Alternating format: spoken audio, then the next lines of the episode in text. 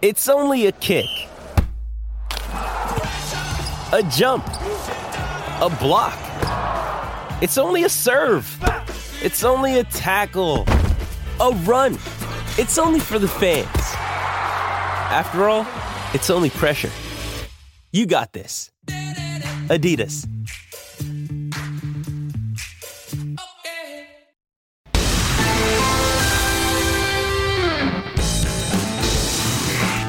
Welcome into latest edition of ESPN FC. I'm Dan Thomas, joined in the studio today by Craig Burley and Ali Moreno. And if that wasn't enough, look who's here as well. Frank Leboeuf joins us as once again Champions League dominates the conversation as we kick things off in Germany. Leipzig taking on at Manchester City. This time finished one apiece. You wouldn't have thought that after the first half. City completely dominated this game. Leipzig really forgot to turn up until after break where they were much improved, deserving uh, the equaliser. So it'll be 1 1 going into that second leg in Manchester. Before we talk about the game in general, drama at the end where it looked clearly a handball against Leipzig. This was this was pretty much the last action of the whole match, and basically the official said, "I want to go home. I can't be bothered with any of this. Let's get out of here." It, it, it's crazy. It was Henrichs, the substitute right back, who actually played very well, but decided he was going to. Uh, thought he'd come on as a goalie. Same as Soucek in the West Ham. But it was that move, it, like it was, it was. Yeah, I, I mean, he, it was an instinct from him and all the City players. I think we believe it was checked, but there's some some uh, conflicting reports that it wasn't checked. Yeah, yeah. But the giveaway is all the City players, you know, claiming for it. Now that's not to say it's a penalty when players do that. Yeah. But they saw it, and he, he's basically saved it. Yes. Yeah. Completely. Like you see the replay and you think, well, how? Rarely nowadays with a handball we have a clear look that says, you know what, that yes, that is without a doubt a handball because of the interpretations that we now have on the laws of the game. There was nothing to interpret here. He literally made a move with his hands towards the ball like a goalkeeper, almost as if saving the ball off of his face so that it doesn't hit him. It is clearly a handball, clearly a penalty. I don't know how this goes either unchecked, and even if it was checked, how they don't say, uh, excuse me, we may have an issue here. Come on now. Mr. Leboeuf? well, yeah, that's that's that's getting insane. You know, VAR has been created to avoid those kind of mistakes uh, from referees. And yesterday we had uh, mistakes from a referee, in my point of view, with Liverpool. You know, just before a possible 3-3, uh, before the disaster. Today is that the last minute? I mean, again, you know, it's it can be okay if it's a let's say a low, so-called low-grade division where you don't have even the VAR, and that's all right. We are talking about Champions League, guys. You know, referees, wake up! Or don't leave the booth before the end of the game, you know, because that's not fair for the for the for the for even us watching the game. Say, what's going wrong with the guys? You know, what are they doing now? That's insane. Again, again, I don't understand. I don't know. I don't know another guy who's going to retire or resign, you know, because he doesn't do his job. Uh, well, I don't know. Maybe was right at the end of the game, which you know some would say, "Oh, give them an out," but the ball went out, I think, for a throw-in, mm. and he blew for full time. Yeah. He could. I was expecting him just to blow and say and Wait, put the hand out and then do the usual yeah. and a quick check. 15 seconds would have wrapped that up yes. with the looks of those. And then, but as Frank said, it's. I mean, Premier League, Bundesliga, La Liga. Yeah. You know, Ligue 1, Champions League, you can't go humans. anywhere. When you get humans involved, that's all goes wrong. Yeah, referees. Right, away from that incident, this wasn't the most. Want any cliches about game of two halves? you, you, could. First half, it was, there was just one team in it, but it was boring. Mm-hmm. First half was a parade. RB Leipzig were so bad in the first half in terms of their ball retention. One, they couldn't get it off City, and two, they couldn't retain it once they and the few times they did have it. That being said, City's goal came from a mistake. Good goal, but it yeah, came from a mistake. But there's not a lot else happening, is there? No. I mean, there's a lot of possession. Uh, you know, Grealish holding the left hand side, Kyle Walker pushing up on the right, Mahrez floating around, Bernardo Silva floating around doing a great little job. But there's no there's no peppering the goal. There's a lot of possession, but there's no peppering the goal. There's no feeding Haaland, and it got worse in the second half yeah. for Erling Haaland. We talk about this every week, don't we? We do. Well, it's a recurring theme. I mean, he'll love his goals. If, if Erling Haaland uh, plays in a game like this and the one at Forest, and he walks off and he's got a goal or two, he ain't really caring about whether he got slipped in six times or. Yep. But when he's not getting any chances and he's not getting any build-up play, and he looked frustrated. He walked off a couple of times. Yes. And just like I, I, I'm not making any more runs. No, no, because they just weren't finding him. No, it's, it's not even that they're not finding him, Dan. It's that they're not even looking for him. Erling Haaland is playing off the shoulder of defenders and- for one purpose and one purpose only, and that is to try to time the run perfectly so that he can exploit the spacing behind. And there were several times in which he times that run well, he gets in behind, and Gundogan, who has the ball at his feet, says, Nah, I don't think so. We're gonna go sideways, or we're gonna go back and sideways again and backwards again. As a striker, and I can only give you the perspective of a striker. I don't know about center back, I don't know about central midfielder, but as a striker, the only purpose as to why I'm making a running behind is because I want to exploit that space, because I want you to play me the ball. Now, a secondary, secondary uh, consequence of me making the run is to make space for somebody else. But first and foremost, I am saying I'm timing the run well, so you play me the ball in behind. If I make that run four, five times, and you don't play me that ball, at some point I say, well, I don't even know if it's coming. And if it's not coming, I'm not making the run. And now, which I, I- think it gets overlooked when we talk about Manchester City. It's not only what Erling Haaland does in making that running behind for himself potentially, but what he does for the space underneath. Because in making the running behind, if you play in the ball several times, it actually creates a space because you push that back line. And so now all the little playmakers that wants to get on the ball, all the guys in the space underneath that want to rotate their possession, they'll have more space to play. Play them the ball. Play Erling Haaland the ball. I've been saying this for weeks. I'm with you, Craig. It's a, anytime that Manchester City plays, it feels like we have the same conversation. Frank, would you like to join in the same conversation?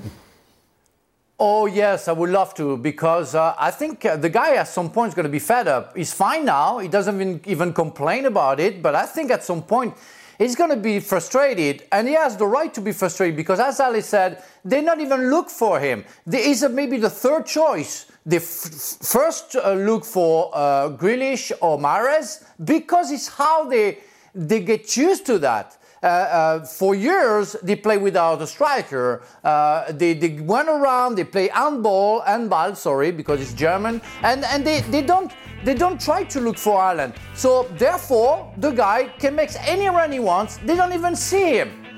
At some point, you know, that's that's Guardiola's system, uh, which forces the others to not use Haaland. So if you hire Haaland, that should be a purpose and, sh- and it should be served in the right amount of time. Because at some point he's going to say, well, I want to play football, please. I just only want to play the action. He's a little bit responsible also for that. Because at some point he should go, Bembibi, come back and ask for the ball. He's a young guy, like Ibrahimovic was able to do so. He did do that against Man United in particular, did a little bit against Tottenham. Both those games were defeats, uh, where he, he was on the periphery of the game, not so much through his own fault. If memory serves me right, he got one pass from that one pass that put him through from Grealish. Yeah, yeah, that was the one that he scuffed wide. Yeah. He, hit, he, he got a run on Gvardiol, and uh, but he, he was a little wide, difficult chance. Can't remember any others. No, no. And then on top of that, okay, you think right, well, you know, big six foot five, whatever he is, strapping centre forward. Then, so how many crosses did they put in? If they're not slipping them down the channels, down the, between the centre half and full back, how many crosses did they get in? They must have got a few crosses in then. Yeah. No, none of them either.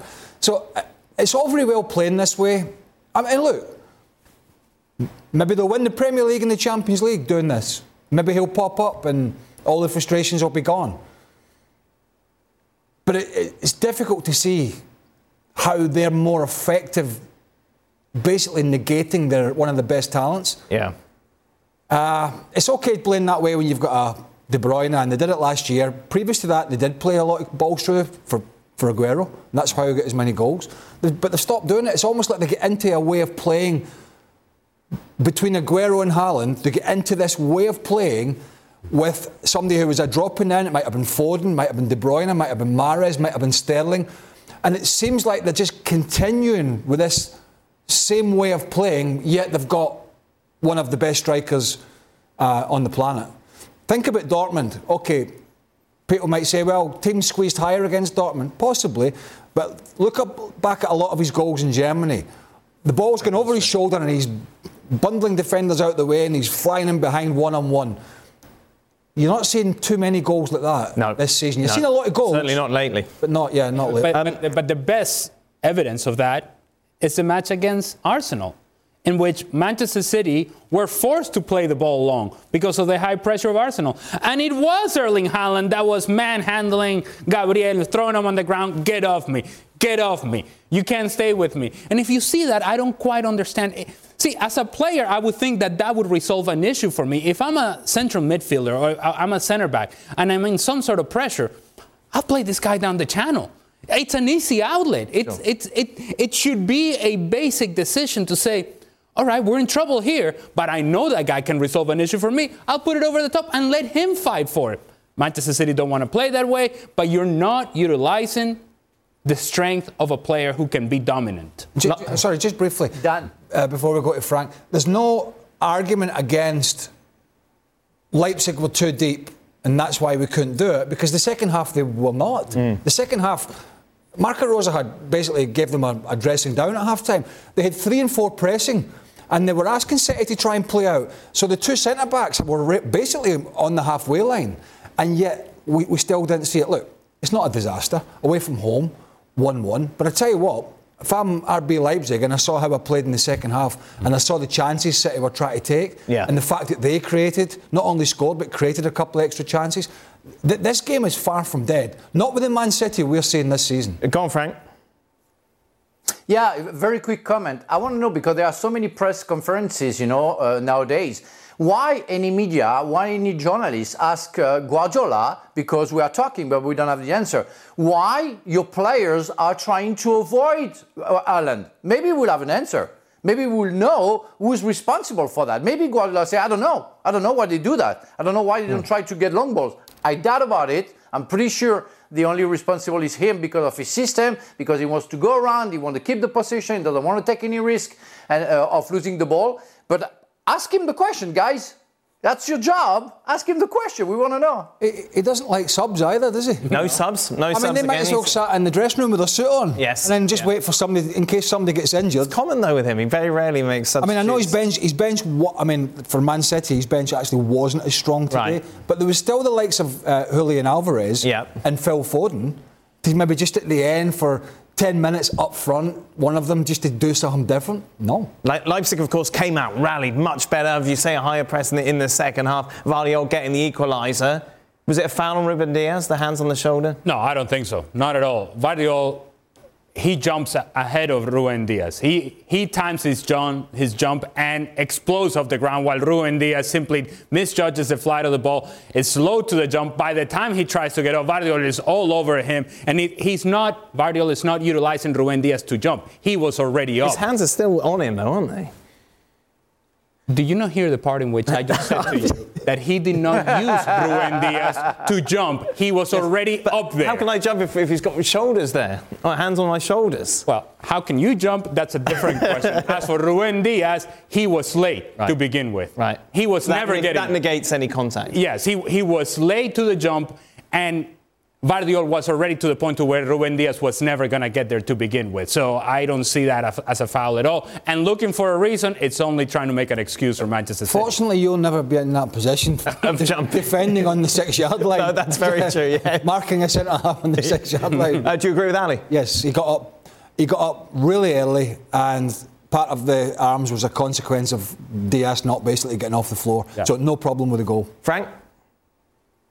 No, no, I agree with the guys. I, I, I call it a clever jump, you know, where you jump before, you stay up. If the guy wants to jump, stay down. It's too late. You cannot do anything. Clever, clever jump.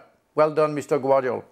Uh, w- well done. Uh, there we go. As you say now, the, the, the second leg isn't a formality, is it? Especially with City this season. I know home advantage or they're great in the Champions League, uh, but you still think, oh, I But do not like- trust this City team at all. No, and it was like it was so easy in the first half that City get in a rut of one 0 we'll just keep the ball. Yeah. And and they're leaving the cell open. They left the cell open at Forest. Mm-hmm. I mean, Nottingham Forest, a team struggling to that will fight tooth and nail to stay in the Premier League. A team that's fighting RB Leipzig with Bayern Munich at the top of the Bundesliga. You can't. You're not going to get away with those things. You, you, you're just not. And there's something missing at the moment. There's something not right. We've already seen the Cancelo situation where terrific player was sort of ousted. De Bruyne had lost some form and was dropped this season. He wasn't available today. Uh, Haaland's frustrations, and people will point to the goals, right? That's fair enough. But there is still an awful lot of big games he's getting frustrated in. There's just something not as fluid about mm. this Manchester City side. To me, they don't look like they're going to beat teams by four or five goals. But then Pep Guardiola, speaking afterwards, says, hey, this is a good team. Mm. You can't expect us to come here and beat Leipzig by four or five goals. Oh, maybe not by four or five goals, but if you're dominating the possession in the manner in which you were in the first half, that you would at least be creating more opportunities, that you are that strong of a team and have been that strong of a team to be able to find spaces and to be able to create chances against a Leipzig team that I would say this. Ahead of the game, I think Marco Rose would have taken a 1 1 draw. I think he would have taken it and will decide it in the second leg.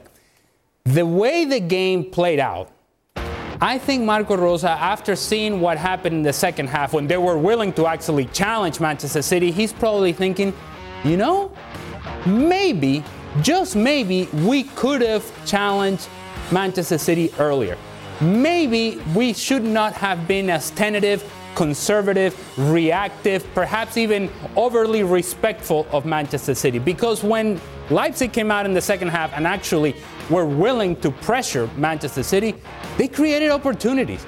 They created chances, and Hiring, who came on as a sub, and I thought that was a very good move from Marco Rose, You actually push Manchester City. He had an opportunity 1v1 against Ederson. So I think overall you take it if you are Leipzig, but just slightly disappointed that you didn't give yourself a better opportunity because of what we're saying that Manchester City are vulnerable. Yeah, and that's it. It's like okay, obviously, game, uh, what you can't judge in one game. But if you were to sit someone in front of yesterday's match and today's game, and you would tell them that Manchester City are favourites to win the Champions League ahead of Real Madrid, they'd think you'd be crazy. Well, they're the bookies' favourites again, but. I... The last two years, I think, on the show, I've said they have found spectacular ways in this competition of shooting themselves in the foot. Oh, they completely outplayed Real Madrid last year. And the year before, there was a, it was at Lyon or whoever it was, I think it was whatever. But they're finding a way this season to keep teams in the game. And right. they've done it here today. Because when you talk about RB Leipzig being a good team, they weren't a good team in the first half. Good teams can play more than two passes. Yeah. Schlager and Laimer couldn't. Uh, couldn't pass the ball in the first half. For- Forsberg, who's one of the best players, never got a touch. Szoboszlai's been a great player for them, never got a touch. Timo Werner on the fringes again. They just never got any passing. They couldn't keep the ball. And that's why I think they were really there for the taking. But Man City are not putting teams no. away. And I have no confidence in this Man City team to not do what they've done every year in the Champions League. Yeah. Is blow a brilliant position and be scratching their heads and going, how are we out of this competition again? I, I, I would, I'm not saying it's going to be in this leg, but I'm damn. If you said to me now, what's more likely, them getting to the final mm-hmm. or them blowing uh, a two legged game against a team they've dominated, yeah. I would go with the blowing the two legged game. You said yesterday that City were your favourites. yeah, I, I, believe it was a question in extra time. Yeah. In which, uh, if I remember correctly, uh, Craig was trying to find the answer up there somewhere yes, yeah, in the exactly. lights. He was searching it. Well, that, uh, c- can you point to me where the place is? yeah. Same place Erling Haaland was looking to yeah. for most of the game. Uh, may I redact my answer? You can do whatever you want, Ali. Uh, may I revise my answer?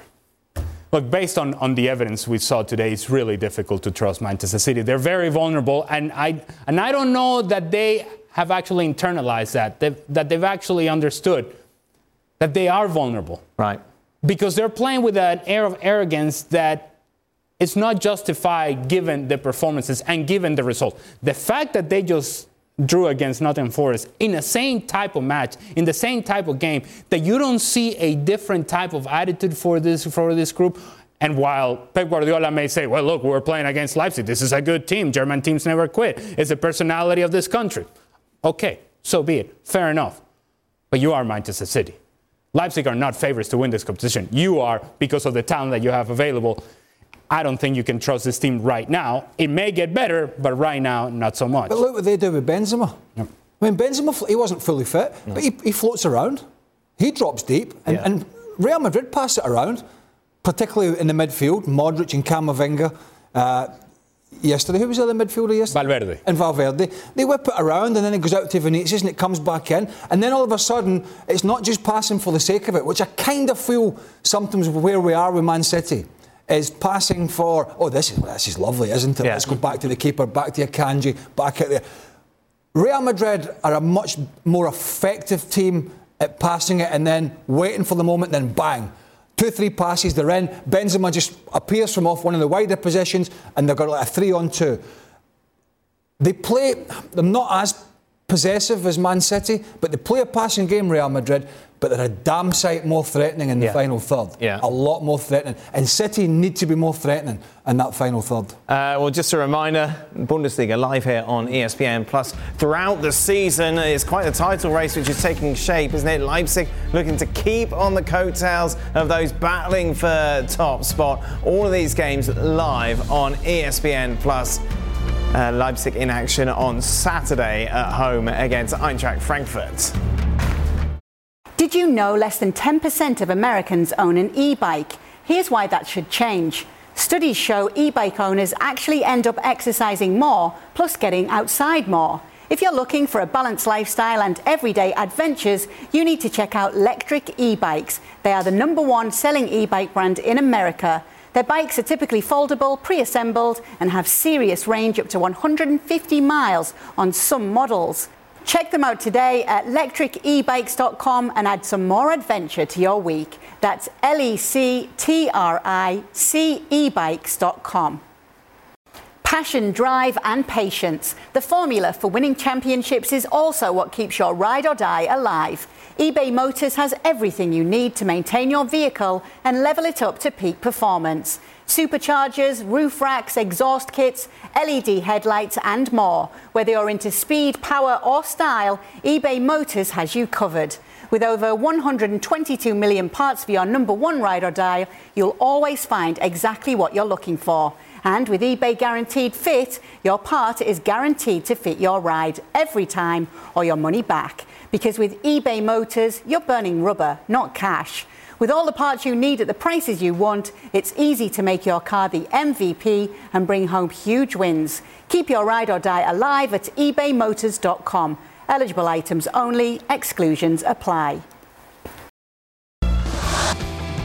Elsewhere today, Inter will take a 1 0 lead into the second leg in Portugal as they defeated 10 man Porto at San Siro. It'll be a late, late goal from the substitute sure if you've heard of him, Romelu Lukaku. Lukaku score with four minutes to go. Uh, quite the uh, response as well, because this is what uh, Giuseppe Marotta, the Inter CEO, had to say about Lukaku ahead of the game. And while he was starting, I have to say he has 103 kilos to carry around, so he needs to be in perfect physical shape to deliver, and he is not there yet. Oh, man, oh, that's that's a good response, isn't it? There you go. Come off the bench and score the winning goal. Little, he did look a little. Uh, podgy. I was wondering where wide, a little wide. I mean, just forget there was 120 kilos sat in that chair yesterday. well, yes, that chair. Yeah, yeah. I mean, forgotten. I think that's like it's almost like, come on. But he did make a difference when he came on. He did. He linked up with Lautaro Martinez. He created a few chances. I'm not going to say it was a great game. I felt sorry for the players. The pitch was horrendous again at the San Siro. Yep. Balls bobbling around, not difficult.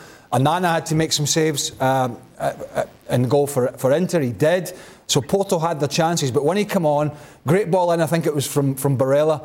Uh, fantastic header from Lukaku, bang off the post. And then he reacted and volleyed it in. And that was the difference between the sides. But I, I, wouldn't put any money on Inter going through when they get back to Portugal. No, this game kind of went as you would expect it to.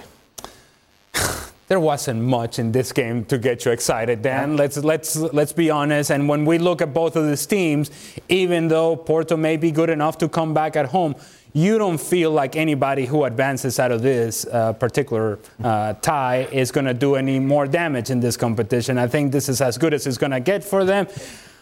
Uh, what can I tell you? They are adding flavor and spice to the competition, and that's it. But both teams, wow. they what spice are they adding? Well, not a whole lot of flavor.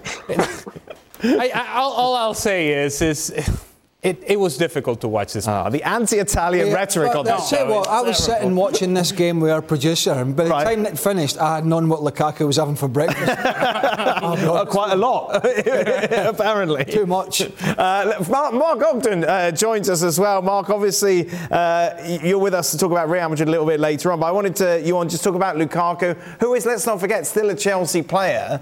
Thierry Henry speaking today after the game says that he felt that uh, obviously Lukaku wants to stay at Inter Milan. Chelsea need a striker, though. Well, this is it, and, and we don't know who the manager will be in the summer. So maybe whoever the manager is, whether it's Potter or somebody else, might think, you know, let's give Lukaku another try because they've got a lot of forwards. But like you say, not a striker. But listen, he's 29 now. He's come off the bench and scored tonight. But how many times will we say that Lukaku might be the guy to to deliver the Champions League? It, I think we've said it too often Though He, he didn't really do it at Man United. Didn't do it at Chelsea. He's done it tonight for Inter Milan, but I think Lukaku will let you down at some point. And I think you know that Marotta's talking about the same things they've always talked about with Lukaku: his fitness. So if he goes back to Chelsea, he may be better than what they have, but that isn't saying much, isn't it? Because they've got Aubameyang who doesn't even play. So I'm not sure. I think I, I think it's going to be difficult for Lukaku to either get a move to Inter because of the cost of his wages and his fee, or go back to Chelsea. But like it depends on the manager. If they've got a new manager in the summer who might fancy his chances of getting something out of him, maybe. Look at that, crazy. You forget 97.5 million pounds they spent I mean, I think he's made it cr- quite clear. He really, he made it clear when he was when he returned to the club. Yep. After a few months, that he basically didn't really want to be there. It was a financial uh, deal that was done through financial issues for, for Inter, and he wanted to stay. Blah blah blah. And so his heart was never really in it. I agree with Augie. I think worryingly for Chelsea, I mean, obviously they'll go for a striker in the summer, but he is effectively a better option than what they've got. But I'm, I'm absolutely sure he's not the option that, that Yeah. this manager wants, or indeed if Chelsea change the manager, that the new manager would want. I, I, I just don't. I could see him going back to Chelsea through the fact that they can't make it work, but I don't think he's going to play much. of Everything points in the direction that Nkunku obviously is going to join uh, Chelsea. That's what we're hearing. But he's not really. But he's. But again, he's a player who plays slightly in the wider positions. I mean, how, Okay, it's how not, my, it's not my decision. well, for a little I'm bit of trying explain to you. for a little bit of context, by the way, just just context. 103 kilos Yes. it's very heavy for a player. Okay. so he's a big player, and he scored today. So who cares? No, no, you you have to care. Well- you know why you have to care? Because he's a player who is prone to injury. Right. And when you're carrying 103 kilos around, you're more likely to get injured. Right. And so, if I'm making a decision on Lukaku, this is something that I have to pay attention to. Because what have you been doing for the last couple of months recovering from your injury? Huh? Are you putting in the work? Well, obviously not. Are you good enough to score goals? Well, yes, you have been.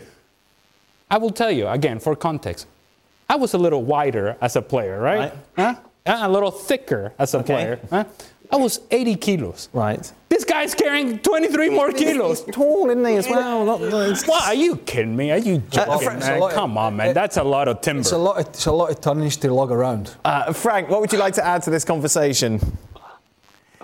Well, I go back to uh, Thierry Henry uh, comments about Lukaku, where he said that, uh, in fact, it didn't please him the way that Tuchel was playing him, where, you know, the moving uh, in the front line, the rotation, where Lukaku would like to stay in the middle, like we saw today, where he served uh, Barella once for, for, for a volley, where, where he, he gave the ball but didn't go too far on the side, and we're there to, to score the goal in the middle, in the middle of the 16-yard box.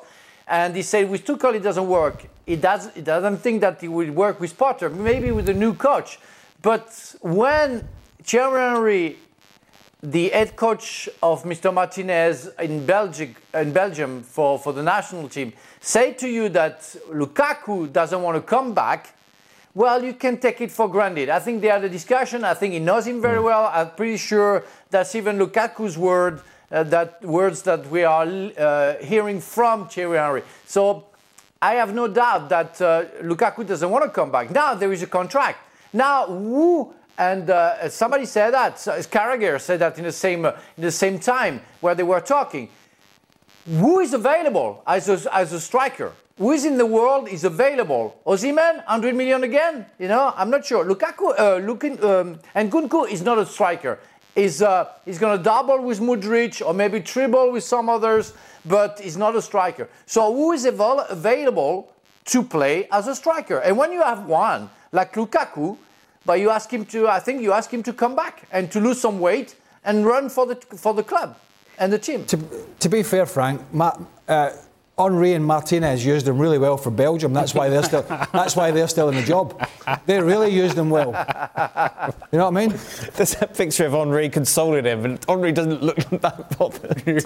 Is he, look, his, his heart was in, his heart was in Inter. He didn't want to leave the first time around. Yeah. The bottom line here is he'll end up where he ends up, but he doesn't look in great shape.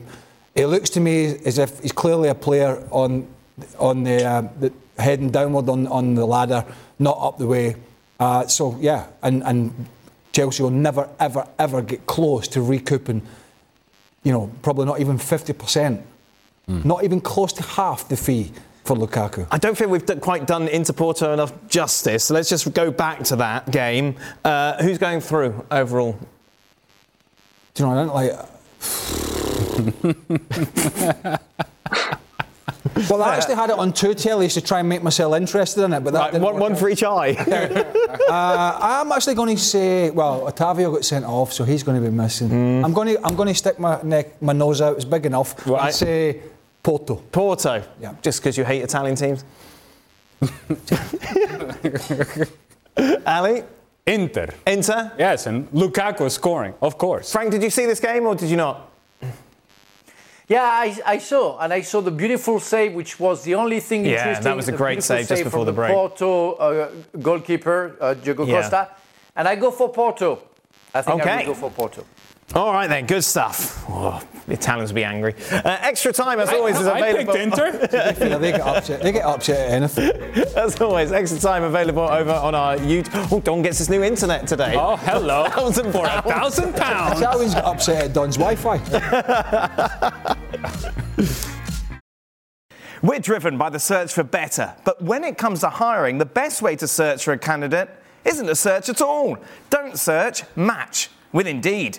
If you need to hire, you need Indeed. Indeed is your matching and hiring platform with over 350 million global monthly visitors according to Indeed data and a matching engine that helps you find quality candidates fast. Ditch the busy work. Use Indeed for scheduling, screening, and messaging so you can connect with candidates faster. Join more than 3.5 million businesses worldwide that use Indeed to hire great talent fast. And listeners of this show will get a $75 sponsored job credit to get your jobs more visibility at Indeed.com slash FC. Just go to Indeed.com slash FC right now and support our show by saying you heard about Indeed on the podcast. Indeed.com slash FC, terms and conditions apply. Need to hire? You need Indeed. We all know breakfast is an important part of your day, but sometimes when you're traveling for business, you end up staying at a hotel that doesn't offer any. You know what happens? You grab a cup of coffee and skip the meal entirely. We've all been there. But if you book a room at La Quinta by Wyndham, you can enjoy their free bright side breakfast featuring delicious baked goods, fruit, eggs, yogurt, and waffles. And really, who doesn't want to start their day with a fresh hot waffle? Tonight, La Quinta, tomorrow, you shine. Book direct at lq.com. Meanwhile, quite the reaction as you imagine after Real Madrid's come back against Liverpool. The front page of AS, the Madrid-based newspaper, says in heaven. Uh, what's that? Which night of magicians? Yes. Yeah. Uh, front page. Wizards. Uh, you what, you- Marca. You, you annoy me. I annoy you. Yeah, I, I, I mean, somebody who It's spent right, so, this is. This is French now as well. Oh, you ah, this is like the comeback door, with, with, with, Yeah. but with the Ballon d'Or, Yeah, with Benzema, of course. Door. Ah, there we go. Good. Okay, uh, here's what Jurgen Klopp had to say after the game. We gave all five goals away. All five means we could have done better there, but they were obviously different. And I think the first half was, a, was pretty much, a, besides the two goals we conceded, that the best we played for probably in the whole season. The first goal we conceded, we have to defend better. There are enough players around. Nobody puts a foot in. Stuff like this. It's it's very tight, and it's just a world class moment from Vinicius then as well. But I think it's obvious that we can defend it better. The second goal we cannot defend better. That's a slapstick. Second goal slapstick. Oh, get over it and, and, and play from there. And then the third goal directly after halftime. That was um, we didn't deal particularly well with that. When you concede the third goal, which is a horrible goal, and today it was pretty much the game changer. The other goals which they scored, one is deflected, and they are not really well defended, to be honest. We lose the ball in the wrong moment, which is obviously a massive problem against Real Madrid with the counter-attacking threat they have. And that's how it came to the result, and um, um, and that's it. Honest appraisal there from Jurgen Klopp, the back page of the newspapers in England, of course, leading with the likes of humiliation. You need me to translate this? Shreds. No, I can do this one. Red face, a total uh, surrender. that's, uh, that's Frank. Uh, Mark Ogden, uh, Mark, you were at the game. It must have been quite something to be a spectator, not only for what was going on on the pitch, but the reaction from the fans around it, given the atmosphere at the start, given the resounding You'll Never Walk Alone, the whistling of the UEFA anthem, a 2 0 lead, and then it just all slipping away in such dramatic fashion. Yeah, well, I was there the night they beat Barcelona 4 0, and that at 2 0, I'm thinking, oh, here we go again. It's going to be one of those nights, one of those so called famous Anfield glory nights where they put 3 4 5 past a a great European team. But even at that point, Real were getting a lot of joy, you know, pushing Liverpool back and dominating the midfield, and it, it, they just started to pick them off. And you're right that the, the, the, crowd just kind of just it was like turning the mute on a television station at one point. It just went silent because Vinicius Junior was, was was tearing down that right flank, and I think what we saw last night was that Liverpool's defence has absolutely gone to shreds. And it's that Trent Alexander-Arnold can't defend. And when Joe Gomez is there next to him, it's even worse because that happened in Napoli when they lost 4 1. The same right sided defensive pairing and they got torn apart. Torn apart last night. You've got Jordan Henderson in midfield who just can't run anymore. You had Modric and Valverde and and um, yeah, Camavinga just just destroying them. So it was just it, was like the end of an era last night watching Liverpool, and I think the fans got a sense of that as well. I think they realised that what they were seeing was Liverpool going into cold storage in Europe for two or three years because they might not be back in the Champions League next year, maybe in the Europa League. So this felt like the end of that great team. And who knows where the next team will be will come from because if they miss out on the Champions League again, Will Jude Bellingham want to go to Liverpool in the summer to rebuild that midfield when he could be the only player that's actually worth picking in midfield? Probably not. So that was a really big moment last night at Liverpool. A real kind of, like I say, changing of the guard. But Real was just amazing. It was, I mean, Modric is 37 and he, he just seems to be getting younger rather than getting older. It's an amazing performance. Uh, Frank, you've made no secret of your dislike of Real Madrid. You picked Liverpool, of course, to win this game uh, at Anfield. Surely even you must have been impressed with the way in which they played, particularly in the second half. Definitely. I mean, uh, we had grown-ups against kids in the second half. That was that was clear. I don't forget that at 3 2, uh, Liverpool has the possibility of a penalty. Would have it changed something? I don't know. Of course, you'd bring that but up. Of course.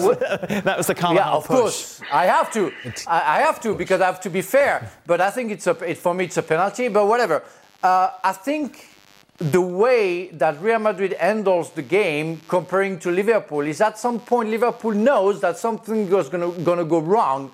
Where in Real Madrid, they know that at some point something good is going to happen. That's the mm. big difference between the two teams. And with the talent that they have, when I mean, what a game from Vinicius.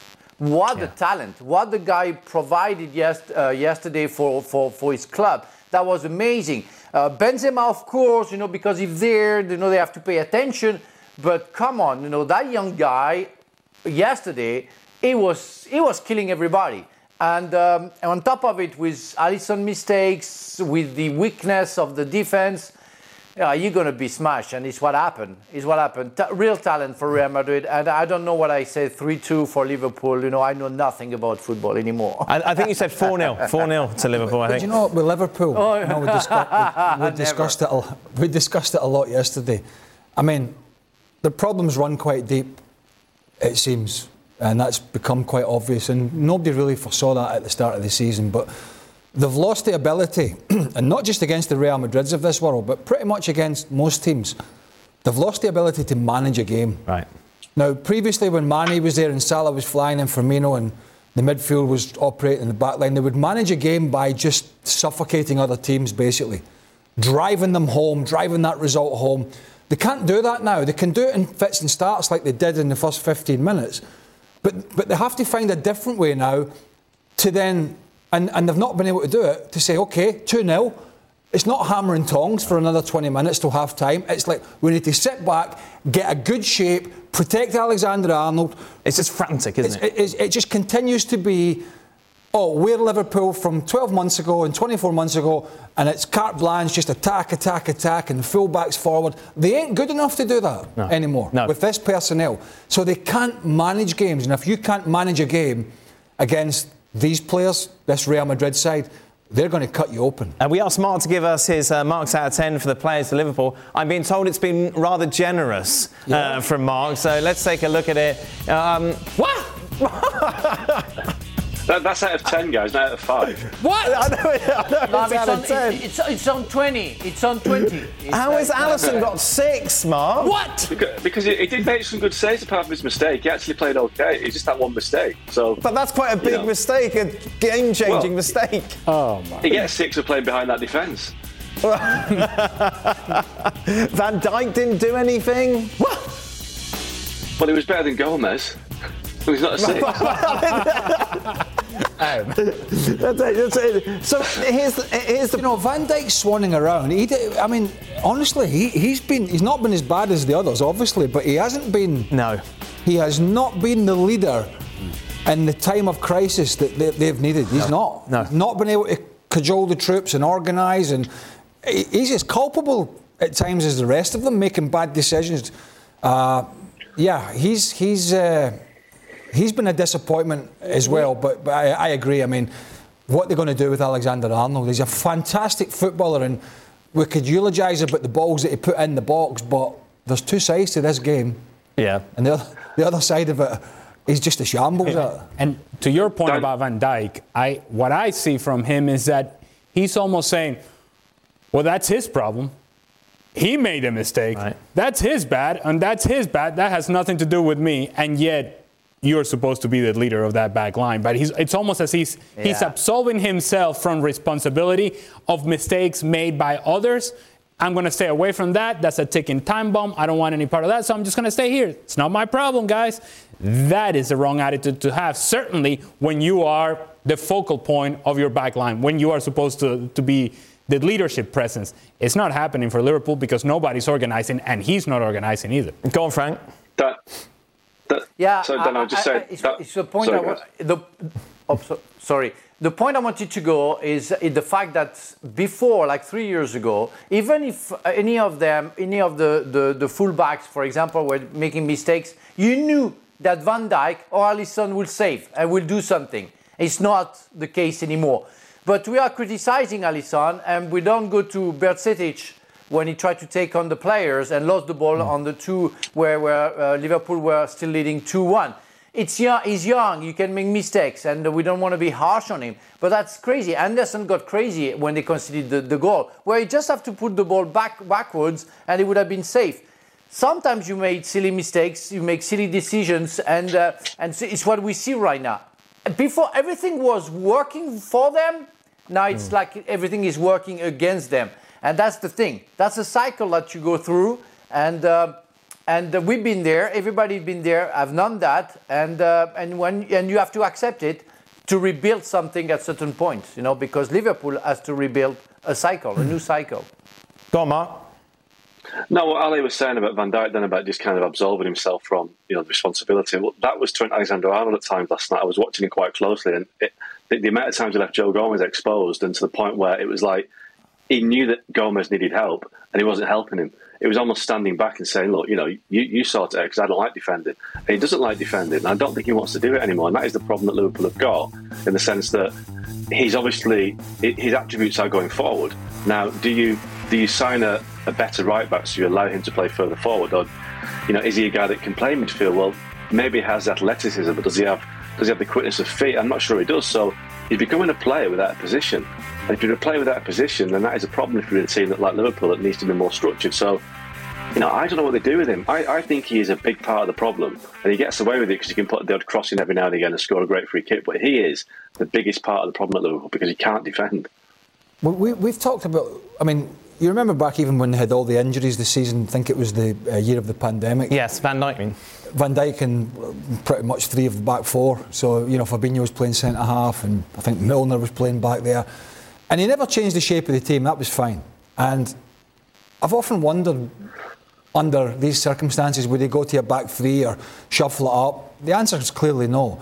So, so one of the things that, that baffles me to some extent is if my weakest player defensively is Alexander Arnold, I'm putting my strongest defender on that side. Right. I'm not putting Gomez there. I'm putting Van Dijk there to try and cover for the inadequacies of Alexander Arnold. Yeah. I get it. Gomez might not want to play left sided centre back, but I'm getting more help from Andy Robertson. I want to be in the trenches with Robertson as a defender running back. Sure. Might not I might have to take the ball on my left side, Gomez. I'm not as comfy, but guess what? I can just play it up the channel. But I'm having Van Dijk and his pace and his so-called leadership switch to centre halves and have him cover Alexander Arnold. Would that not at least make sense to try and, you know, uh, plug up some of these holes rather than leaving, as the boys said there? Gomez is struggling, right, along with quite a few other players this year. And when you put him in that side Right. with the right back, he's supremely exposed. Uh, Frank almost jumped out of the camera, apparently. Frank. Yeah. Craig, uh, why don't you? There is another solution. Why don't we give up Alexander Arnold as a fullback and put him in the middle, in midfield, on the right side where Anderson was playing, and you play somebody behind him who's more secure defensively, and you and you use Alexander Arnold only offensively because it's where he's very good at. And and I don't understand why. Uh, um, uh, Jurgen Klopp is so stubborn of keeping Alexander Arnold as a, f- I mean, as a right back. We don't want him as a right back. We understood that he's not good enough. but in the midfield, I think it would be useful, you know, to to uh, offensively. Uh, Mark, overall, looking at it, Liverpool are in serious trouble, aren't they? Because we talk about Jude, Jude Bellingham isn't going to go to Liverpool. Why would he do that with what's happening at, at the moment? And it's not just a Jude Bellingham will fix everything. There are problems all over the pitch, particularly in midfield and defence, where they need a lot of money to plug that holes, which they don't have in comparison to a Chelsea or a City. Well, they spent all the money on forwards, haven't they? They've got six really good forwards, so at least they sorted out up front. But they've just overloaded there because, you know, you look at that midfield without Bellingham. I mean, Fabinho might come back to what he was, but he's had a poor season. The rest of them, you know, Bajcetic might be a player in three or four years' time, but they really haven't got massive problems. So if you're Jude Bellingham and if you go to Liverpool because you just want to play for Liverpool, which, you know, some players do, you know, fair play to them, he's going to be the only player. He's going to be carrying that midfield for three, four, five years, like Steven Gerrard was for all those years when he didn't win anything. So they've got a massive problem. And at the back, like you say, will Van Dijk come back to what he was, or is he just beginning to coast now? Maybe, maybe not. Alexander Arnold, we've discussed Gomez. You know, Matip's getting on a bit as well. They have got massive problems, and I think the issue is the, the ownership now is, is stable apparently because John W. Henry said they're not going to sell. They're going to have to find investment, but they're still trying to build the stadium. They're, they're, they're still building the, the Anfield Road end, so there's going to, that's going to cost money as well to finish that job. So right now, Liverpool are in a bit of a perfect storm because they're probably going to miss out on the Champions League. They're going to be in the Europa League next season, so the money that they earn from the Champions League won't be there. That's a massive drop off. You're talking about 50, 60 million pounds. So all these problems are coming together at the worst possible time.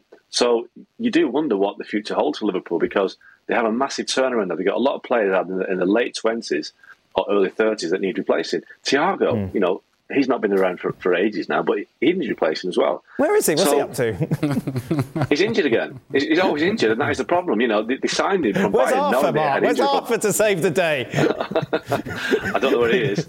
I mean, I don't think anybody knows where he is. Uh, but that, that, that's the problem. You know, all these players that don't know where they are or what they, I mean, James Milner might get a new contract at this rate, and he's probably about, what is he, 47?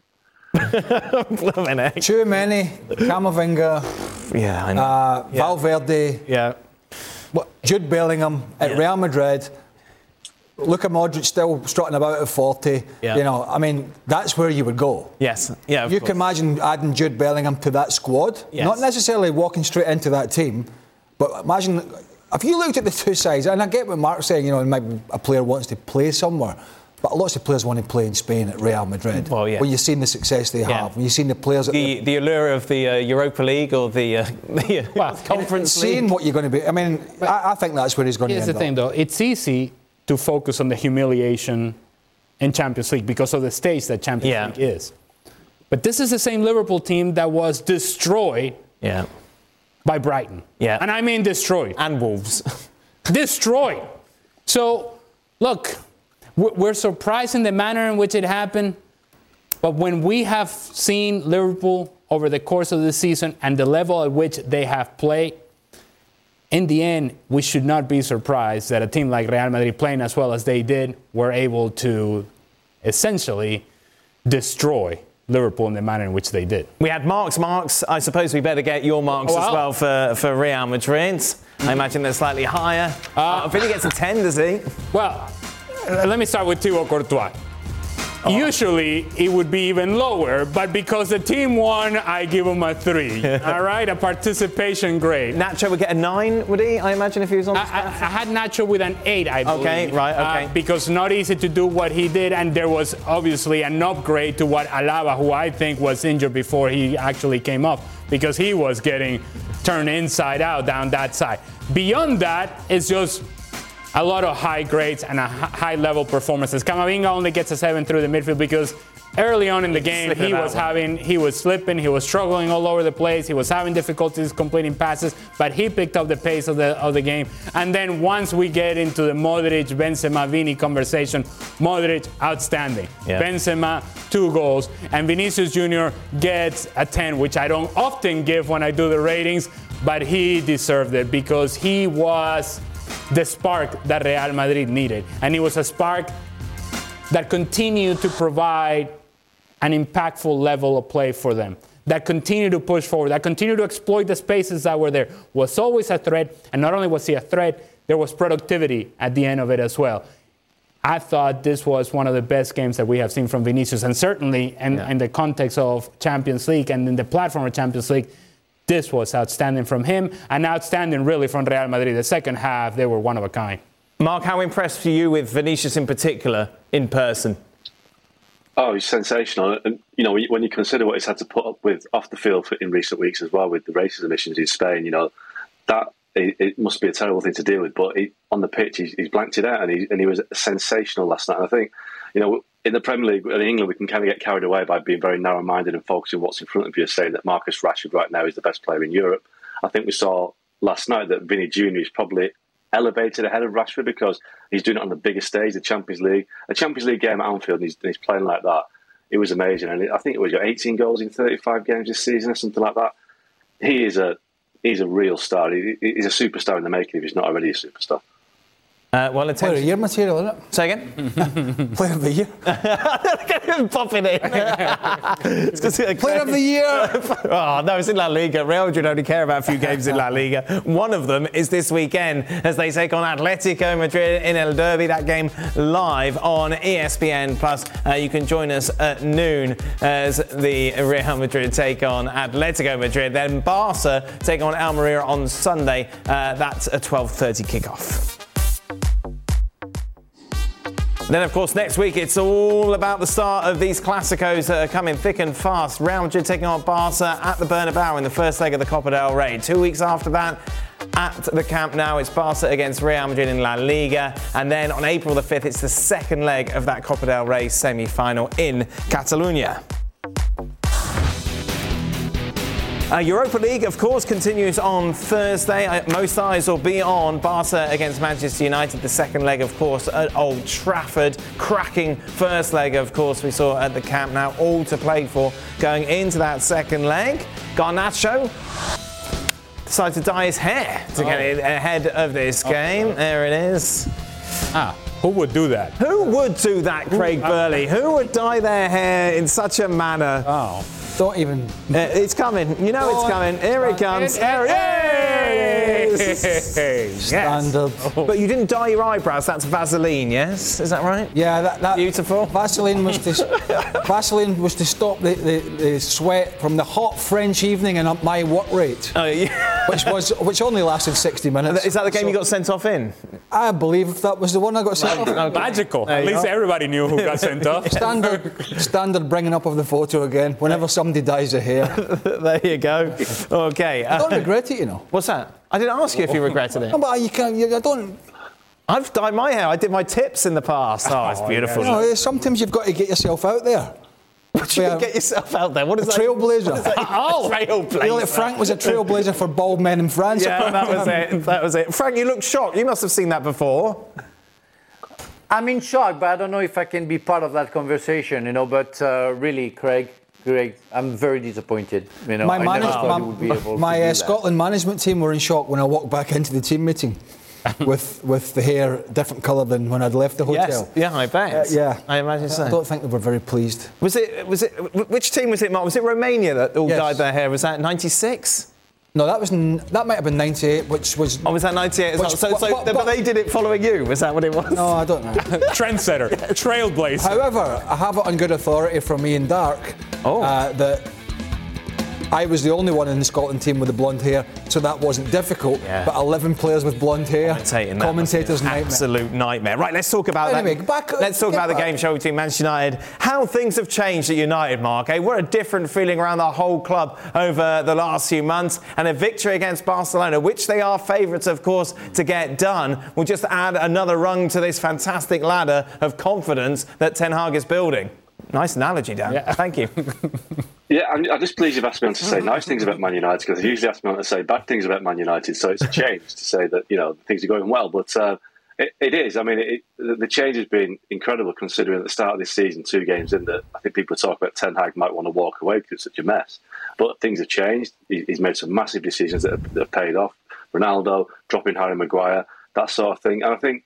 I think they're going to this game as favourites because I think Barca are missing. They're missing Pedri, they're missing Gavi, Dembele's not fit as well. So I think United are slight favourites, and obviously they've got the Carabao Cup final on Sunday as well. So you know this this thing about not winning a trophy since 2017, all of a sudden they could be in the next round of the Europa League and with a trophy at the weekend. So he's done an incredible job, and I think we talked about Liverpool earlier on.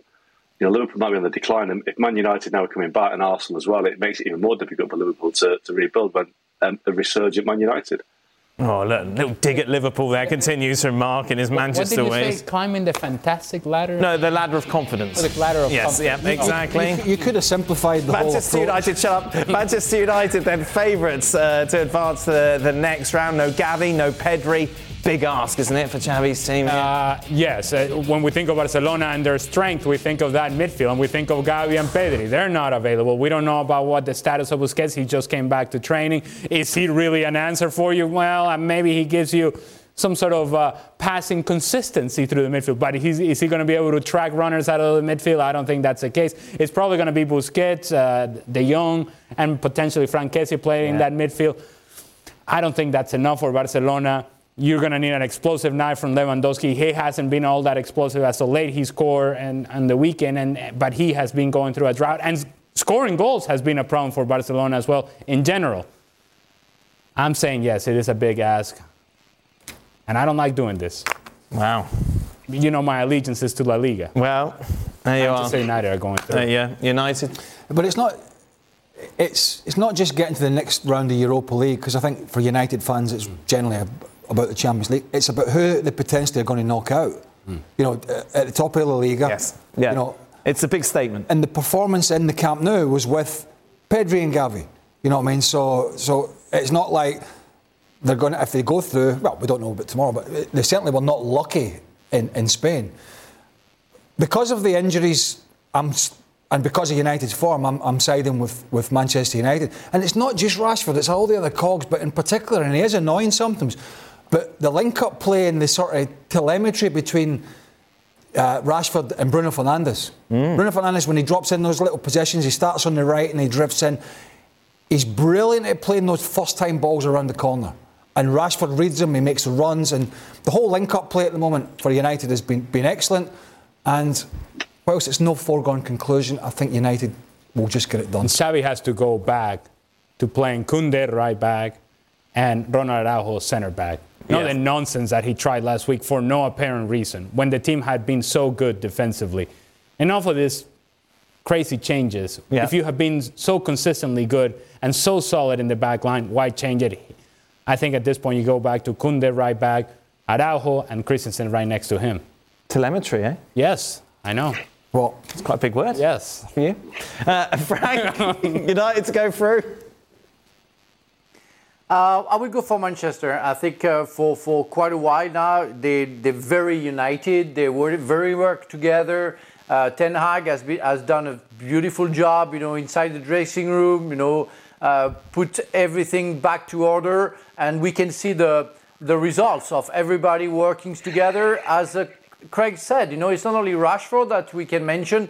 Uh, I'm not a big fan of, of, Bruno Fernandes, well, lately, but when he signed for Manchester United, he was absolutely fantastic, and he is going back to who he was, uh, working hard, but trying to find uh, working out, but finding also good uh, good uh, spaces for the for the others and uh, making good passes. And everybody's working hard, and at the back as well, it's more solid.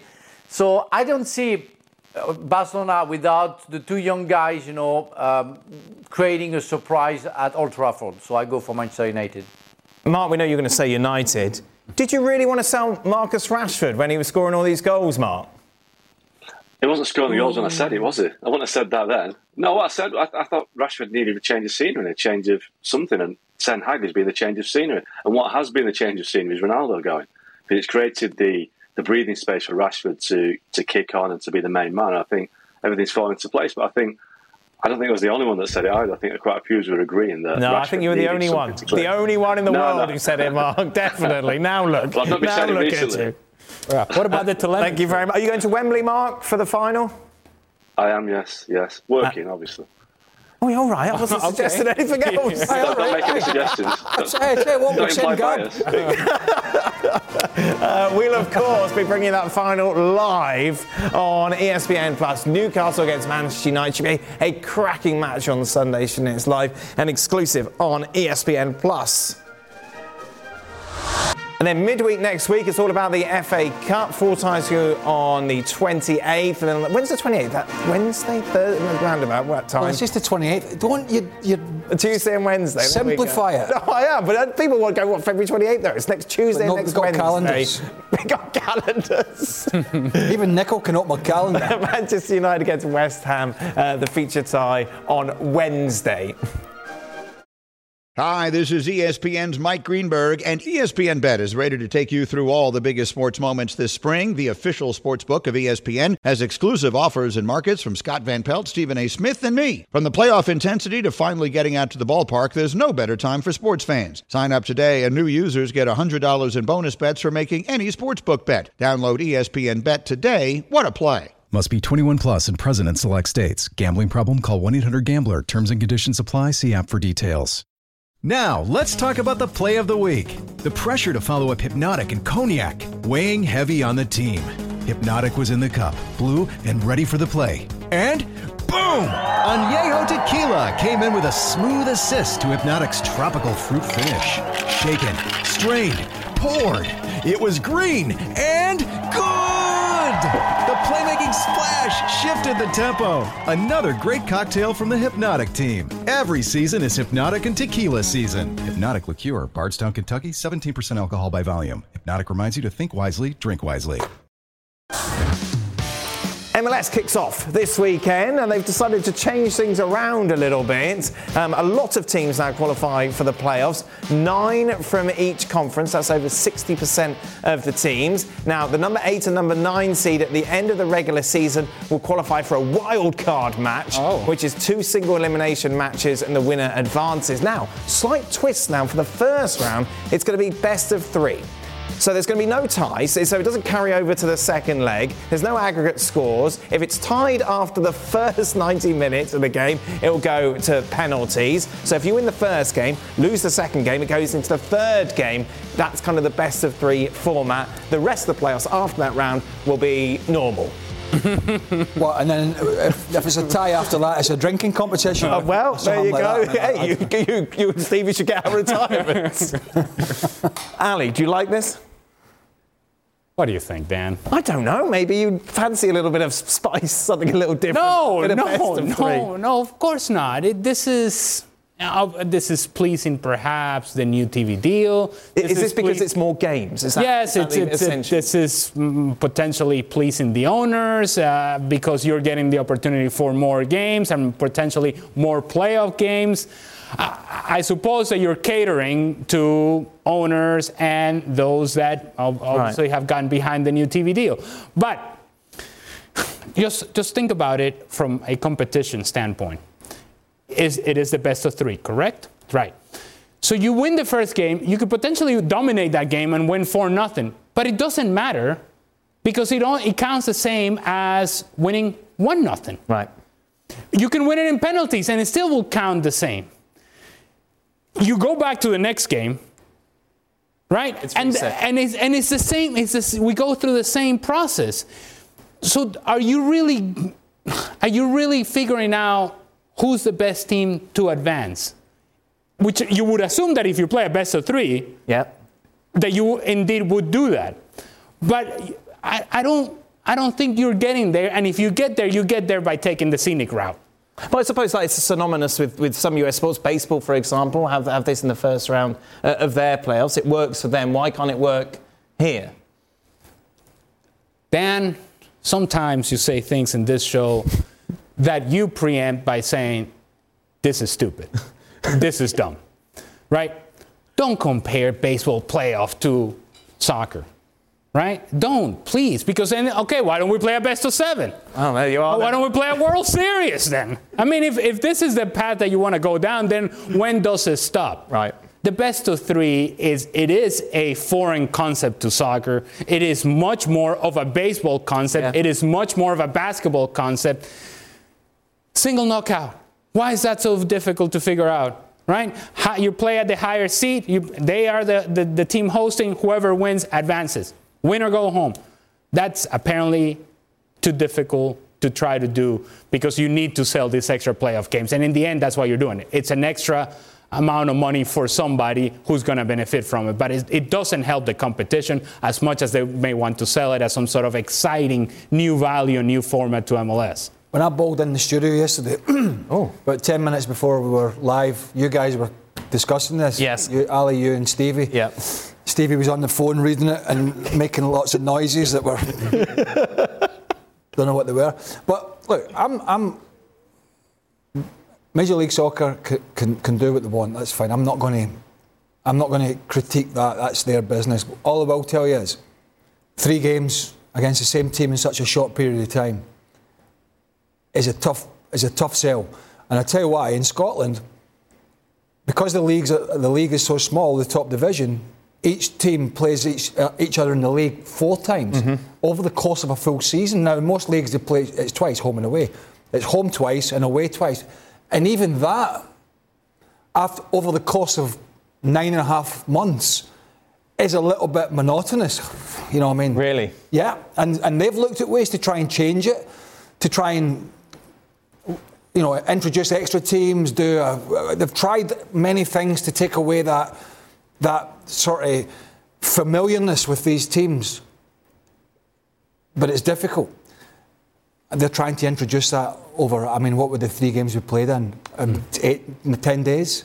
I, well, yes. Two weeks? Yeah, it has to be. Not, not even two weeks. It's probably Saturday, Wednesday, Saturday. Now, Good luck, but I, I'll, I'll give you another situation that I, it just things that logically they just jump out at you when you think, okay, the playoffs should be, if, if indeed you have a playoff structure, the playoffs should be the most important games, the defining games of the season. Yes. You have the risk in a, in a uh, best of three situation or in a three game series that one of those games could potentially be meaningless. Yeah. Because if a team is winning 3 nothing, 2 nothing, 70th minute, you're thinking about the next game, so now you're taking players off the field.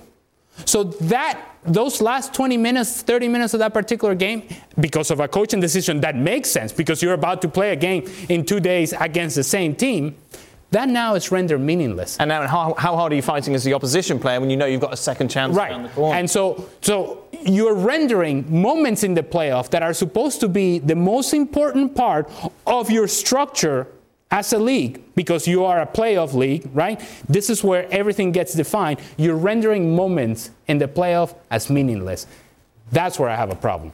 Um, I wonder if they have a problem on Futbol Americas. We'll find out, of course, uh, tomorrow night. I'm not sure if Seb's on it because, of course, he had the Oh, baby. he- he's bringing the baby apparently. Is the baby on? He's Yeah. definitely not on it, apparently. Oh. Oh, he, no. will be calling in. he's, he's taking his paternity leave, I believe. Thank you. Thank you, Craig, for that. I just thought I'd be very formal about that. Yes. Thanks for the update, Craig. Just in case it ever comes up for me. you never know. I don't know, you are a granddad. Uh, that is it. We will be back tomorrow for That, more. would- that would be a comeback. Stay tuned. Extra time is next.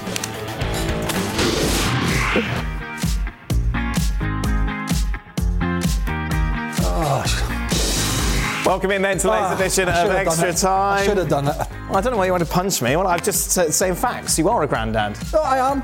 But it's the little kind of annoying way you say it. but you go, you are a granddad. Smirky away at the camera. There you are. One day. Nice, isn't it? Ali's with us as well, yet to be a granddad. Frank is a granddad. I hope it's, I hope it's a while. too. Always, always, I am. what's the word I'm for? Youngest granddad on the planet. yeah, right. Uh, apparently, our producer sent us a special first question. Okay, all right. Oh, hope it's not one of the ones he was asking me up there watching the game. Right, I don't, I don't- this is just a mess. I don't know what this is. You've just sent Okay, me. all right. So Well, it's, it's his lunch menu. It's his order. are you okay? Well, look, I've got all these texts here, and you, it, it's like you were saying the third to last one. Of course, I'm going to go to the top one, aren't I? Right. Why did VAR check the obvious handball in the box at the end of the City Leipzig game? That's a question. Why didn't they? Why didn't they? Peter Walton says they didn't. He's got a live feed into the VAR Okay. like room, and he could clearly see they just they didn't. Well, and is, isn't that the question Yeah. that we've been asking? Yes. I, we don't have the answer because the obvious choice would be to, and the obvious decision would be to take a look at the play. Yeah. You have the system in place, take a look at it. Somebody, and once you take a look at it, I'm guessing this is a handball. There you go. It- that has been a handball forever. It, I don't care on the changes of the law, interpretation of the law. This has been a handball forever and continues to be a handball. Uh, the confusion has been been led by Pep saying that he understood that VAR had checked it. Oh. But now the suggestion is maybe he was being sarcastic. But anyway, it wasn't a handball. It wasn't given. Penalty wasn't given. It's 1 1. That's how it finished. And that's a, this is a question that the producer wanted. you know what he's like when he gets a B in his. Oh, I see. Yeah. City, to be fair, City- City could have sent Haaland to check it. to. Something for him to do. Never got much help. Okay, after the first leg results, which two teams look best to advance to the final, Frank?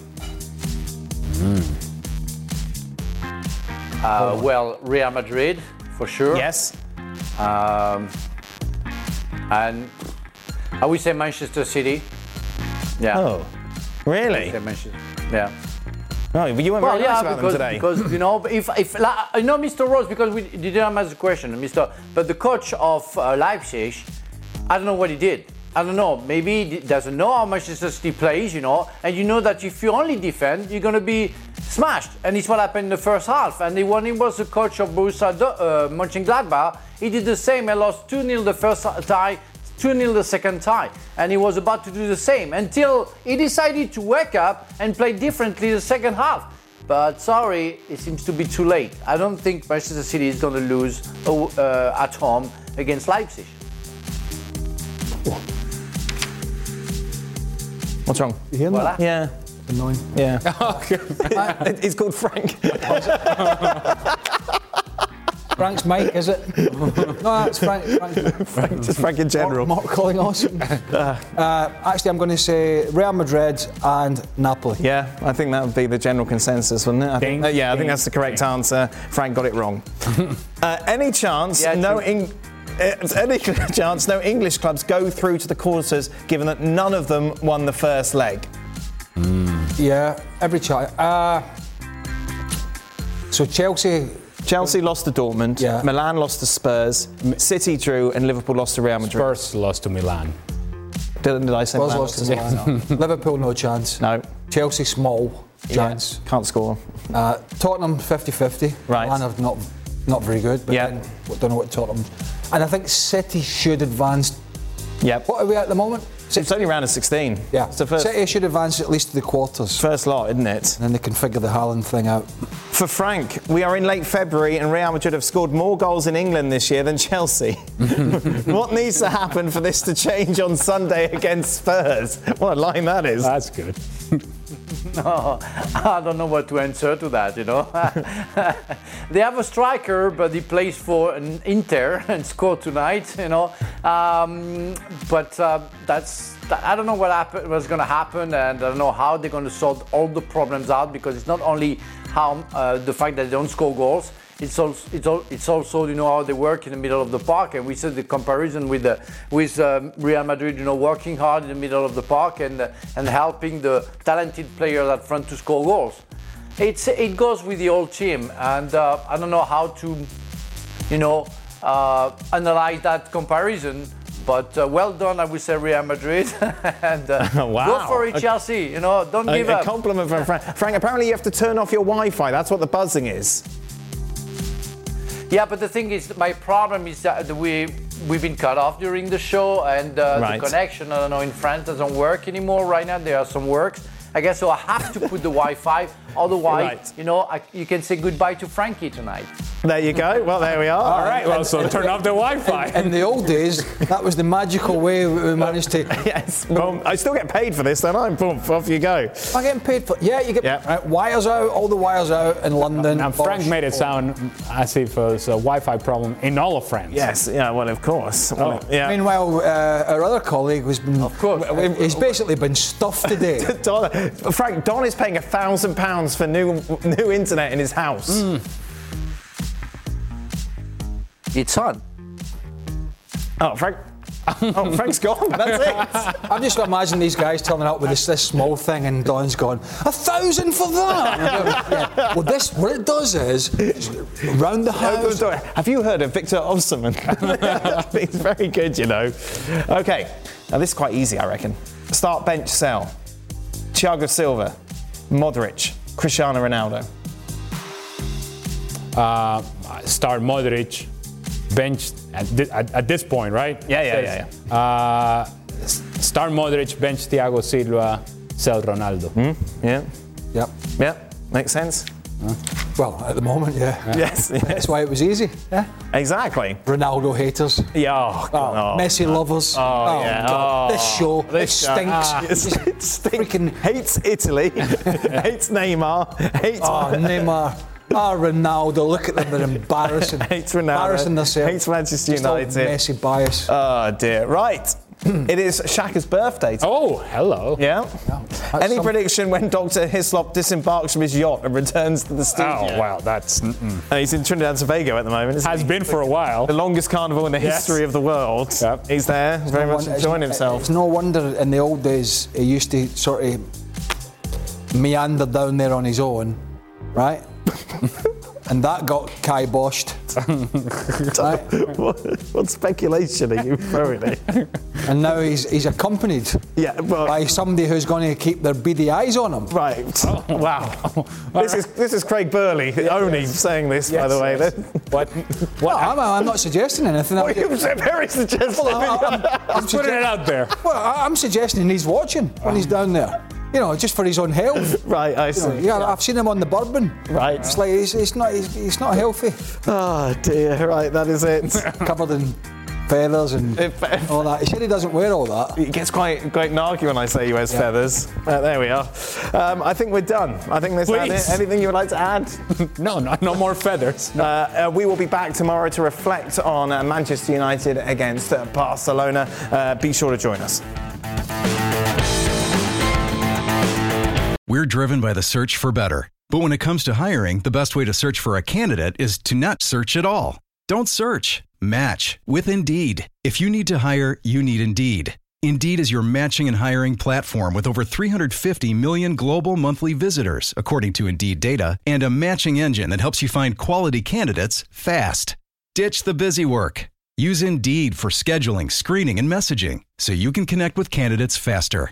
And Indeed doesn't just help you hire faster, 93% of employers agree Indeed delivers the highest quality matches compared to other job sites, according to a recent Indeed survey. Leveraging over 140 million qualifications and preferences every day, Indeed's matching engine is constantly learning from your preferences. So the more you use Indeed, the better it gets. Join more than 3.5 million businesses worldwide that use Indeed to hire great talent fast. And listeners of this show will get a $75 sponsored job credit to get your jobs more visibility at Indeed.com slash FC. Just go to Indeed.com slash FC right now and support our show by saying you heard about Indeed on this podcast. Indeed.com slash FC. Terms and conditions apply. Need to hire? You need Indeed.